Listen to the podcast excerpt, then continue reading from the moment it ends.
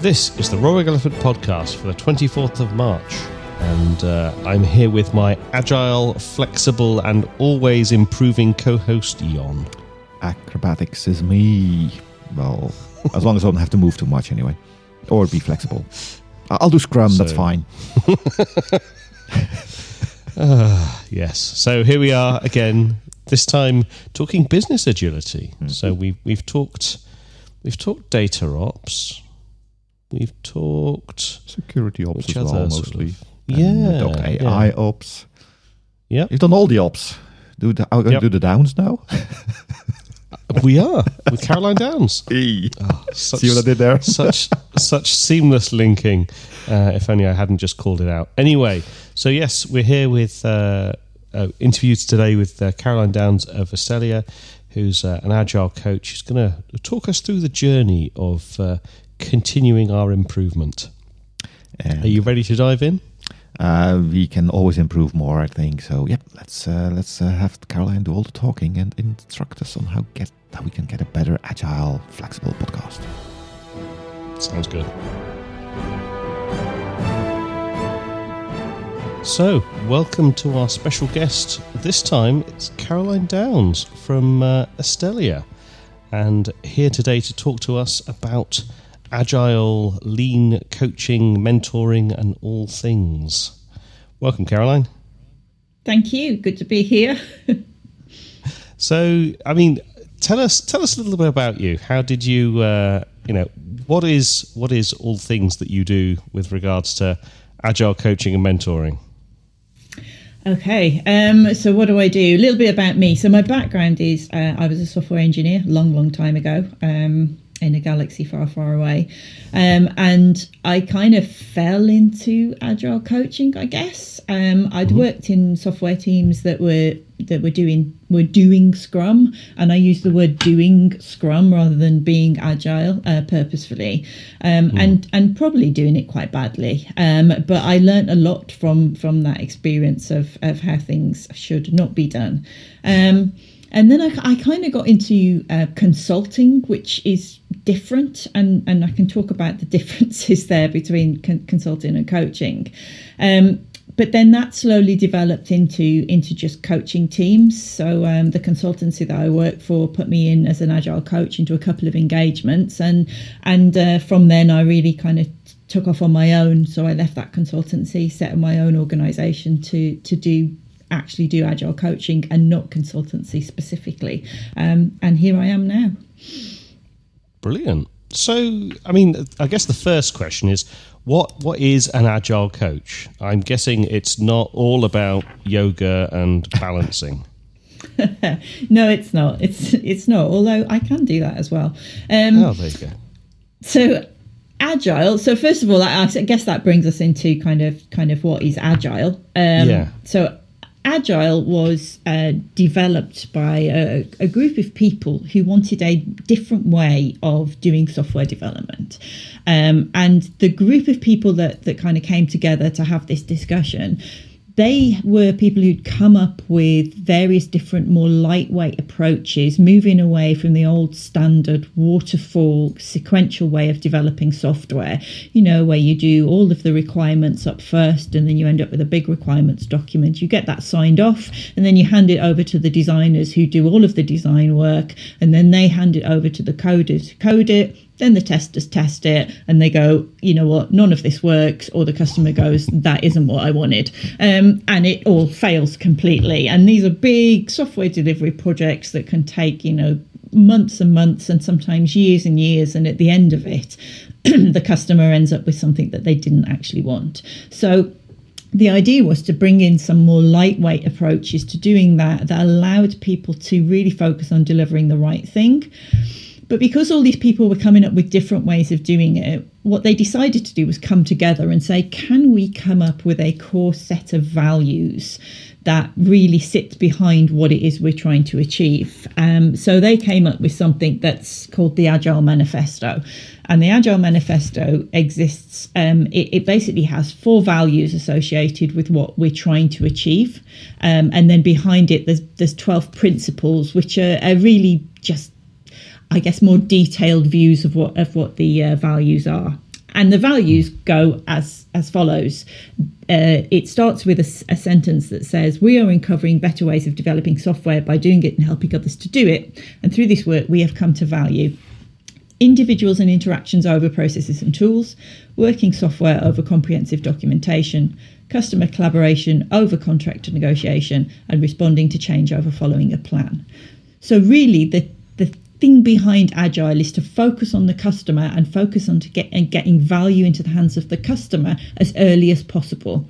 Um, so, there are a lot of practices and tools and processes and approaches that sit underneath the agile umbrella so the job of an agile coach is really to to go into organizations or to work with individuals or wherever they're engaged to help the organization or the people or the teams embrace those agile values and turn around the way they work and change the way they work to achieve benefits and improvements and agile coaching is a combination of, of things. So we do a little bit of professional coaching, so that might be called non-directive coaching, where we mm. work with people and just help them discover their own solutions.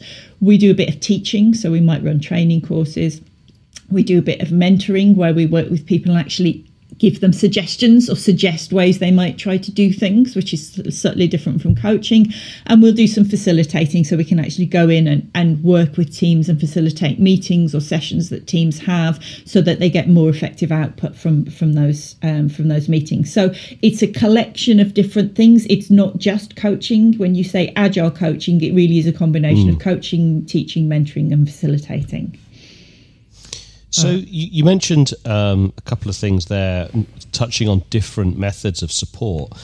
But mm earlier you talked about consulting being something that's you know very different to that again. Mm-hmm. So what's what's the delta there? So I actually think so. My personal opinion of that is I think it comes down to the person, the individual who's doing the consulting or coaching. But if you yeah. look at kind of standard consulting, the expectation is a consultant will go in and solve your problems for you. That's the expectation of a consultant from a coach, you're not there to solve their problems for them. You're there to help them solve their own problems. And that's the subtle difference. So you may have a consultant that comes in and the consultant will say, right, this is what you're going to do, and this will solve all your problems. And then that consultant will go away, and then you're kind of on your own.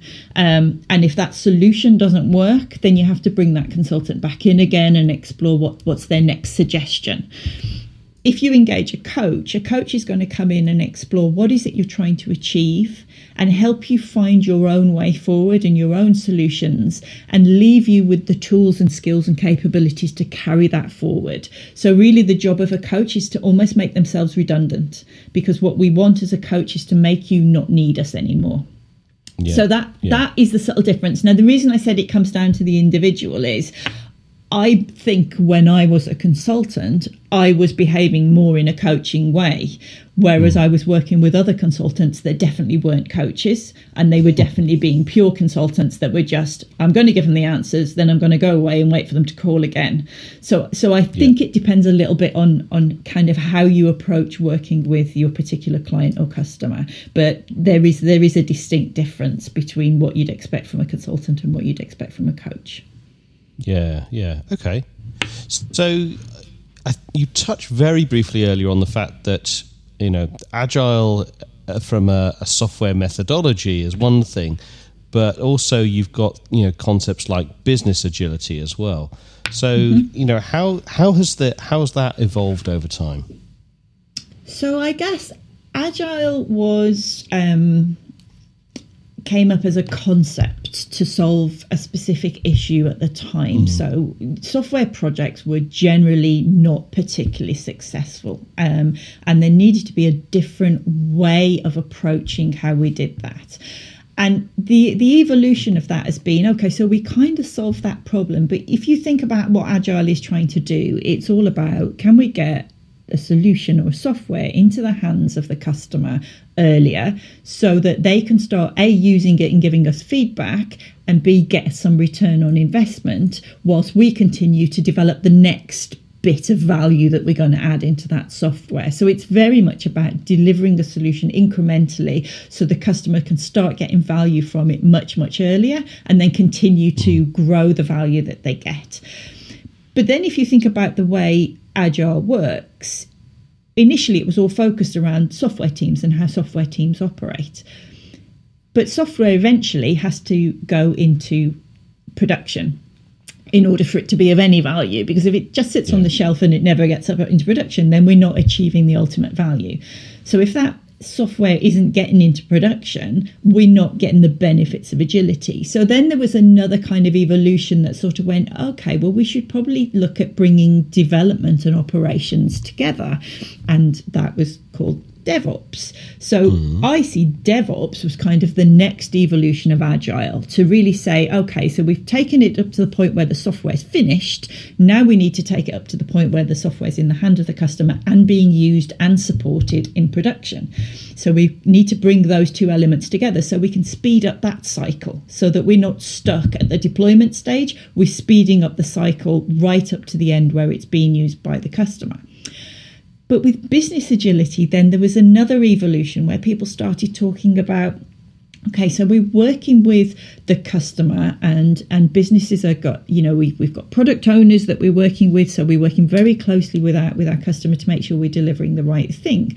But in order for a solution to have real value, there's lots of other things that need to happen around the business. So, um, for instance, there's business change. So, if we're putting a new solution in place, the business needs to be trained on what that solution is going to do to, say, their business processes. And maybe some business processes need to change in order to get the real value from that.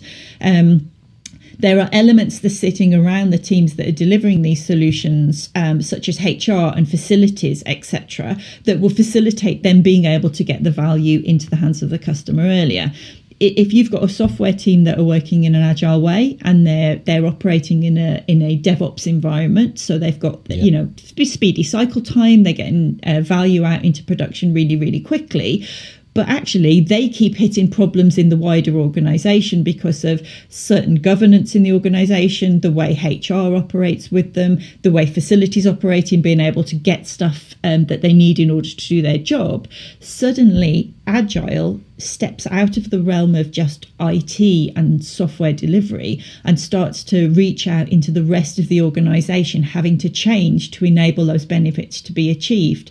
So that's where business agility comes in. We're actually talking about the wider organization becoming more agile um, and really starting to be able to adapt on a wider basis to to market changes so they'll be able to respond rapidly and flexibly to customer demands not just doing that within the IT area but in the wider business so so business agility is really agile reaching out beyond where it was originally conceived and moving yeah. into the wider business so i mean it, it's pretty clear i think that um, you know the world is moving faster and faster. People are needing to react to stuff um, mm-hmm. ever quicker.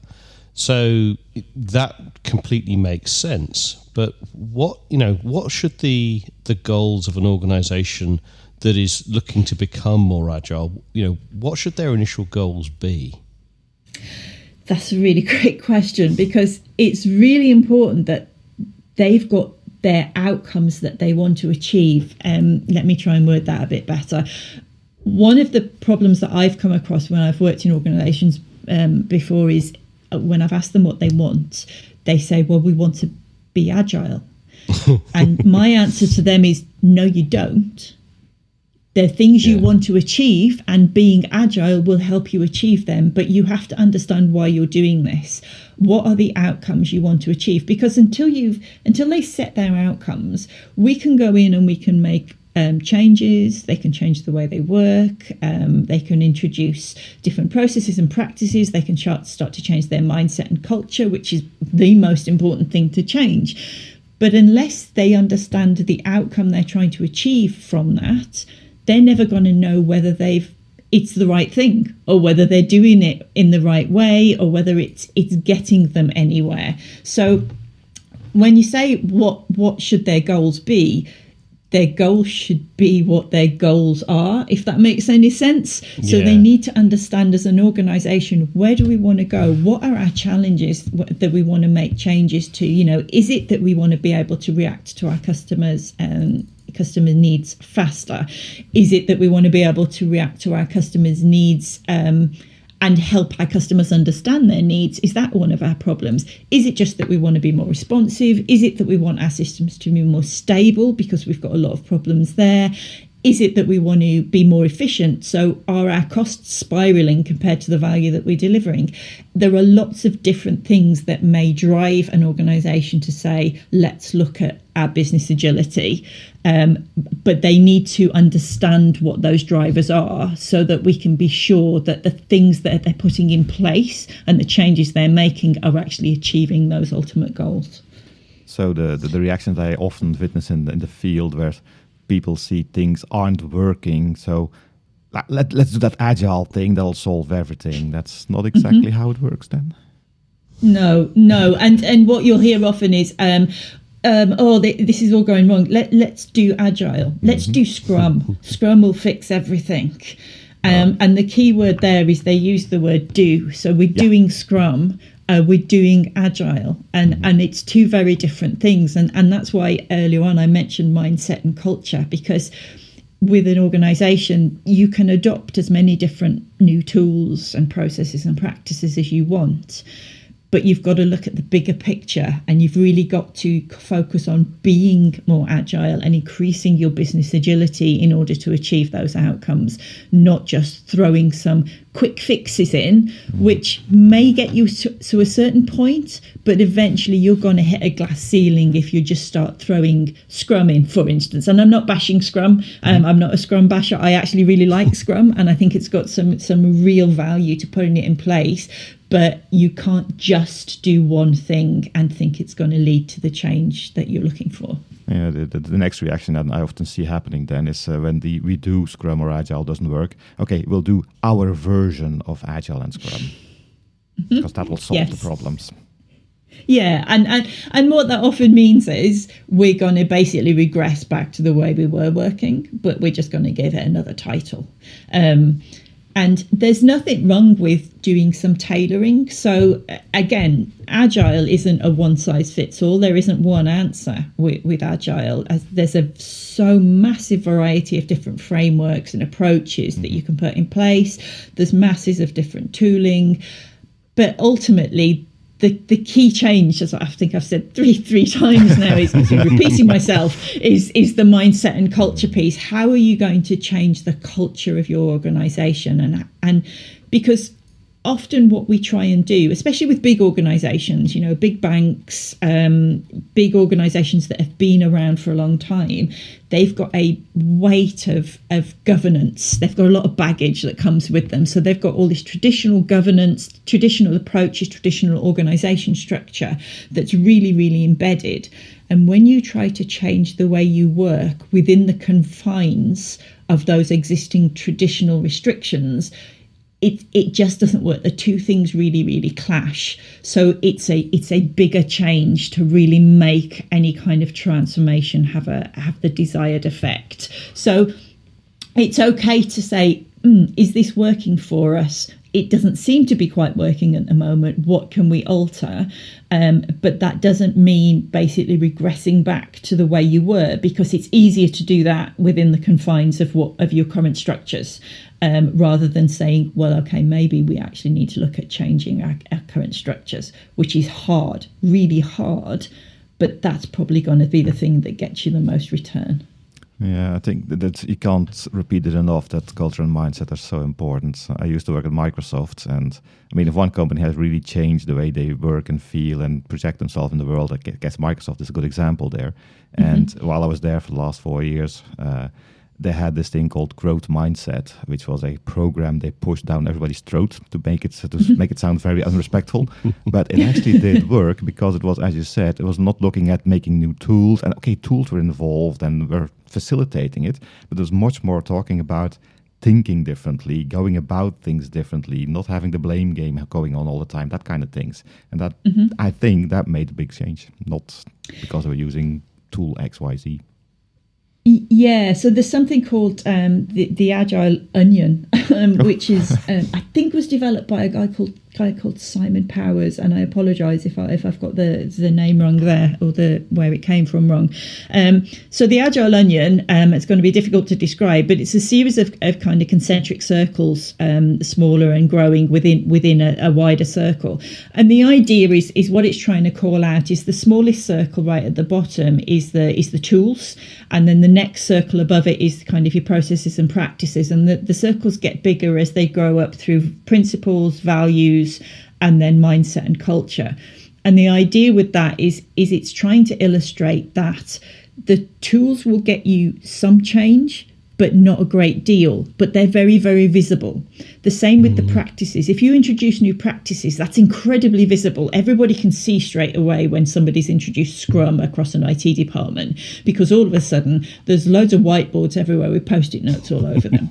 and every now and then through the day, suddenly groups of people stand in front of one of these boards and have a short conversation. So you can stand in the middle of the room and say, I can see that they've changed their processes and they've changed their practices because I can see Scrum happening. It's the same mm. with tools. You can see when suddenly everybody's sitting in front of a Jira board.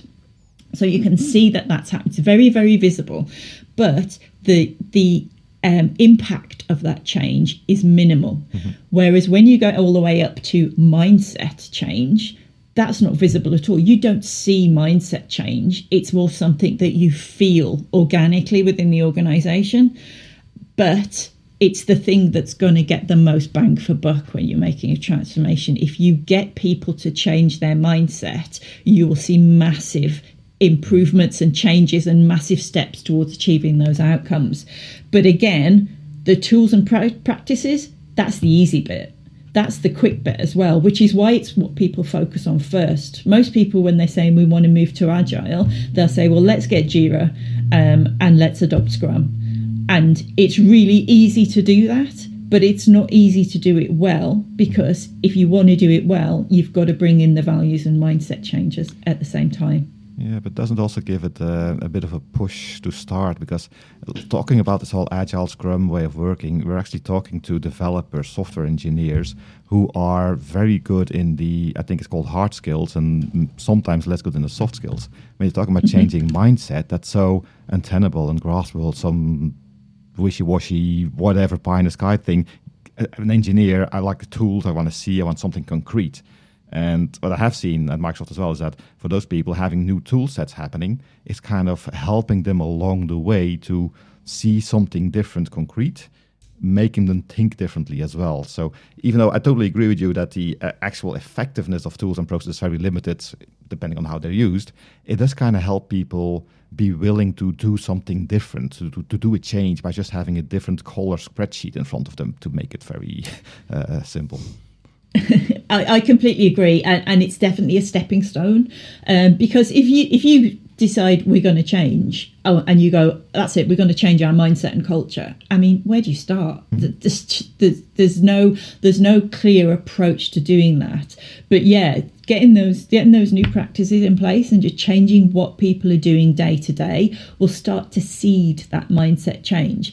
The danger is if that mindset change starts to be seeded down at the, the kind of the team level if that mindset change then isn't spread wider across the organization, those teams will very, very quickly start to hit against the constraints of the organization. And then that can lead that can lead to demotivation because people suddenly go, you know what, we've changed, we've changed what we're doing, we can see what we're trying to achieve. And I keep hitting the governance process is stopping me doing stuff. Mm-hmm. HR keep getting in the way. When I try to order a new whiteboard for our session, it's taking six months. When I want a new environment stood up because we haven't automated our environments, that takes ages to order and I have to jump through loads of hoops to get it done. And that can be quite draining for people who are already trying to change. Yep. So I think getting the tools and practices in, absolutely. Get that as a stepping stone to really start to change. But then you've very, very quickly got to start looking at what the constraints of the organisation are and how you're going to get that mindset and culture change to spread across the, the wider elements. So, I mean, given how important mindset and culture is beyond almost everything else, how I mean, how can you track or understand whether that is happening? You know, how how do you? I mean, you say it's something that you feel, but obviously, one of the one of the most important things here is to be able to almost to report on something that is so intangible. So how how can you show people that things are changing?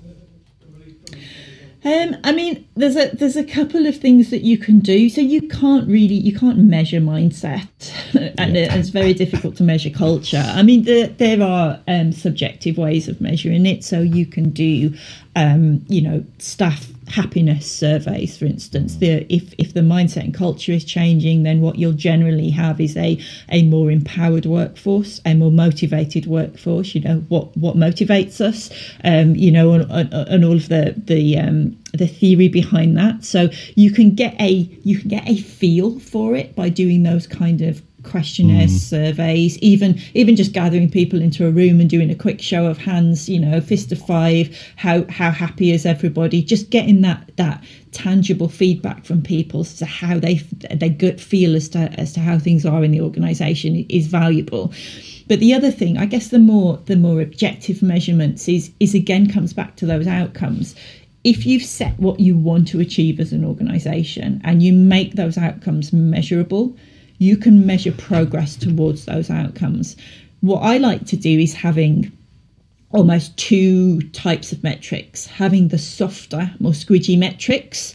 And then the harder, more uh, more objective metrics. So, if you're trying to increase um, or decrease, increase, decrease um, uh, the time from idea to value, for instance. Mm. So from the time that you have an idea for a for a new um, function or feature to the time where it's actually in the hands of the customer or the business and it's being used, you can absolutely measure that. That's a hard metric. You can get clear numbers on that.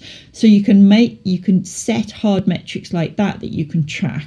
But alongside it, I think it's important to use um, and there are tools where you can do this. So um, there's a, there's an agility health tool I'm quite a big fan of. It's a, it's an industry tool um, where you can get a a pulse check for for teams and for the for the the enterprise wider enterprise in terms of culturally how's it doing um, it's very subjective there's no exact science to it yeah. But if you can use those two measures together you know we're improving on our hard metrics our cycle time is reduced we're getting idea we're getting value in the hands of the customers quicker. If that's also going along with that subjective measure rising and you can see that actually you're getting good feedback on the culture you're getting good reports on uh, team happiness um, and how people are feeling if you can correlate the two then you can generally get a fairly good feel that your culture and, and mindset is trying, starting to change in the organization and it's having the desired effect. If you're achieving all your hard metrics and they're doing really really well but the feedback is that everybody's as miserable as anything, then you know you, have got a problem. And maybe there's another reason why you're achieving your, your harder metrics. Maybe it's just because you're whipping the hell out of everybody and making them really unhappy, and you haven't got a sustainable pace there. So you need to do something about it because clearly your culture isn't changing. In conversely, if everybody's really really happy but actually you're delivering nothing mm-hmm. then then you've got another problem and you need to so it, you need to get that balance right I don't yeah. know whether that answered the question. yeah, no, I think so. I think so. I mean, the, there's um, a phrase from current CEO that is uh, culture is not something that you can put on a slide deck, which is is one of the uh, the, the, most uh, kind of obvious points around this. It is very difficult to to measure, and in fact, by almost by trying to quantify it, you know that that's that in itself is is not um, not really the approach that you want for culture. You, as you say, you want it to be something that is, you know, felt and understood, and you know, you want to see it reflected in people's behaviours. Mm-hmm. Yeah, exa- exactly. And if you try if you try to measure it, you, you're likely sometimes measurement equals bad behaviour, so people can game measures. Mm-hmm. So so you yeah. might start getting false reports if you start asking people how happy are you, um, and there people know that that's going to be put up on slide decks and discussed, and they're going to be whipped if they're not happy enough.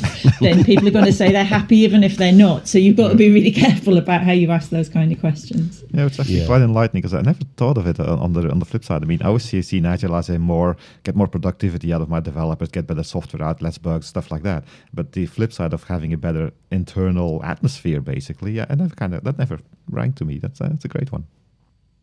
Yeah, because if if you've got a better internal atmosphere and you've got true empowerment, mm-hmm. which is difficult to get, then that's where you've got people yeah. who generally wouldn't have the opportunity to come up with new creative ideas of how the organization can change. If you've got an organization where Joe Bloggs on the on the shop floor can come up with an idea that can effectively have a, a massively positive impact on the organization mm. and they get listened to, then you've made a real change to the culture of your organization because generally changes come from top down. Yeah. But if you've yeah. flipped it so that the people on the ground can have these new ideas and, and have some way of making those ideas heard and potentially actioned, then that's incredibly motivating to the people in the organization. It's also a self reinforcing feedback loop kind of system going on, right? Because people are getting more mm-hmm. enthusiastic about what they're doing, they're going to do a better job. And yeah, yeah, I like it. never, never thought of it that way. so you mentioned uh, you mentioned earlier when we were when we were talking about mindset and culture that you know sometimes if if you seed things within teams but you don't change um, you know the, the rest of the organization moving upwards then people can feel that they're you know that what they do doesn't matter or they keep hitting the you know the ceilings and that sort of thing mm-hmm. whereas obviously you know you also don't want things to be just top down and di- you know dictating to people how things are going to be because that doesn't work out. So how do you how do you try and effectively see change across an organization? How do you try and touch as many of the levels as possible? Yeah, I mean it's a difficult one. Um, so one of the things that y- you can do is is form um, I guess, form change agent groups. So if you can get people who are um, um, enthusiastic about the change mm. um, and and get them to come together at all different levels um, and almost form those little communities of practice um, but at the different levels so that they can start to seed and affect the change across their level that that will filter down so um, I guess you know if you've got the teams are making changes on the on the ground and they're they're adopting different practices. If you look at something like um, HR, for instance, I keep mentioning them, so they can sometimes get left out of this change. They're just they're just there to look after people. But actually, a lot of the processes and policies that come from HR can either be incredibly restrictive to um, an agile change, or they can be incredibly um, empowering and they can help um, an organization. So if you then form a little coalition within kind of your HR area to start to look at how their processes affect the organization and help them start to make changes then that that can start to see that in that area and again looking at leadership so how leadership work together is looking at some of the higher level leadership teams again just looking at how do they operate and how is what they're doing affecting what's happening lower down in the organization and start to talk to them about what changes could they bring in it's all about making sure that your focus isn't just in one area, looking across the whole organization and making sure you've got pockets of people within all the areas of an organization, even if it's a massive organization, that are looking at how they can um, contribute to the outcomes the organization's trying to achieve. And again, it comes back to those outcomes. So if hmm. they're agreed and that and that we've got an organization that buys into what it's trying to achieve, as long as everybody is trying to make changes that will positively affect those outcomes, then that's going to grow the organization across the piece. Yeah. So you mentioned huge organizations there. I mean, do, do you need to be a huge, huge organization to start adopting some of these practices? You, do you need to be a Fortune 100 with, you know, 10,000 developers or can a small, you know, five person dev team see see the benefits of this these approaches? Absolutely, they can. I, I, the interesting experience that I've had is when I've spoken to small organisations, I'm really small organisations, you know, they might be five, six, seven people. They haven't formally gone, we're going to adopt agile, um, we're mm. going to adopt agile practices. But when I talk to them about what they do, actually they're incredibly agile because they almost yeah. have to be, you yeah. know, because they're small. They've already got a small team that are working very collaborative, collaboratively together they're not bogged down with lots of governance and hierarchy. If you've got a, a team of seven people who are setting up a, doing a startup, they're not going to have yeah. one of them sat at the top going, "Well, I'm the CEO. I'm never going to speak to anybody else." They they've they're already all working together. So actually, from a business agility perspective, these smaller startups are incredibly agile, even if they're not formally practicing. They probably are actually doing most of the practices and they have actually probably got the mindset and culture already. The danger is as these organizations start to grow, yeah. they think, hmm, you know what, we're going to we should put some formality around our governance and we should really have a proper org structure and they start to put in the very elements that some of the really big organizations are trying to get rid of now. Some of the bigger organizations are looking at their hierarchical org structures and looking at their heavyweight governance and going, you know what, we need we need to get rid of this. We need to be operating like a more small startup. Whereas a small startup, as it starts to grow, is going, you know what, we need some more governance and an org structure.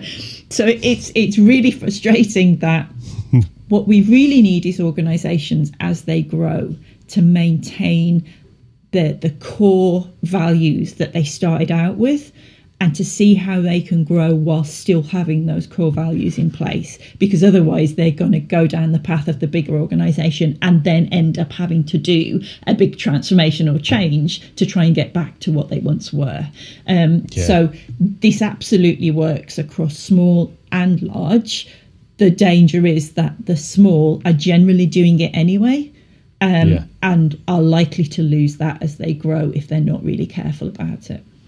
Yeah, you know, one of life's great ironies, I think, it, it's disturbing how often you see through startups evolving, they, they lose the very thing that made them cool, interesting, you know, great places to work in the first place. Yeah, yeah, exactly, exactly. And that's it for part one of this, uh, I think, really interesting talk with Caroline. Uh, we had yep. way too much uh, discussion going on to put it all in one episode. And uh, I know if a podcast gets longer than half an hour, people start tuning out. So we cut them in two so we get all the goodness fresh in the minds of fresh people. Does that make sense? Indeed.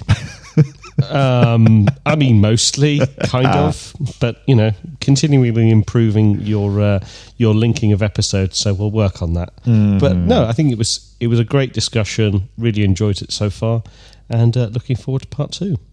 Yeah, big thank you to Caroline for spending time with us. And as I said, look forward to part two in a couple of weeks after the intervening news episode, of course. Uh, anything else from you? I think that's all from me. Then that's all the time we have for today. You can support this Agile podcast by becoming a patron. Every contribution helps. We're on YouTube. You can like, subscribe, ring the notification bell, do YouTube stuff, make Dave happy. You can go to www.roaringelephant.org for a link to our Patreon page and more information about the podcast in general. You can follow me on Twitter at using the at, uh, at Roaring Elephant tag. Still need to get used to moving from at Hadoopcast, but we'll get there. We're improving. See. And you can send your feedback by email to podcast at roaringelephant.org. If you want to send any feedback back to Caroline, you can use this email address as well. We will make sure to send it on. Until next time, my name is Ever Improving Jon. And my name's Dave. See what what's missing there. But we'll look forward to talking to you the next week anyway. I'm going to improve it next outro, you see. Goodbye. See you then.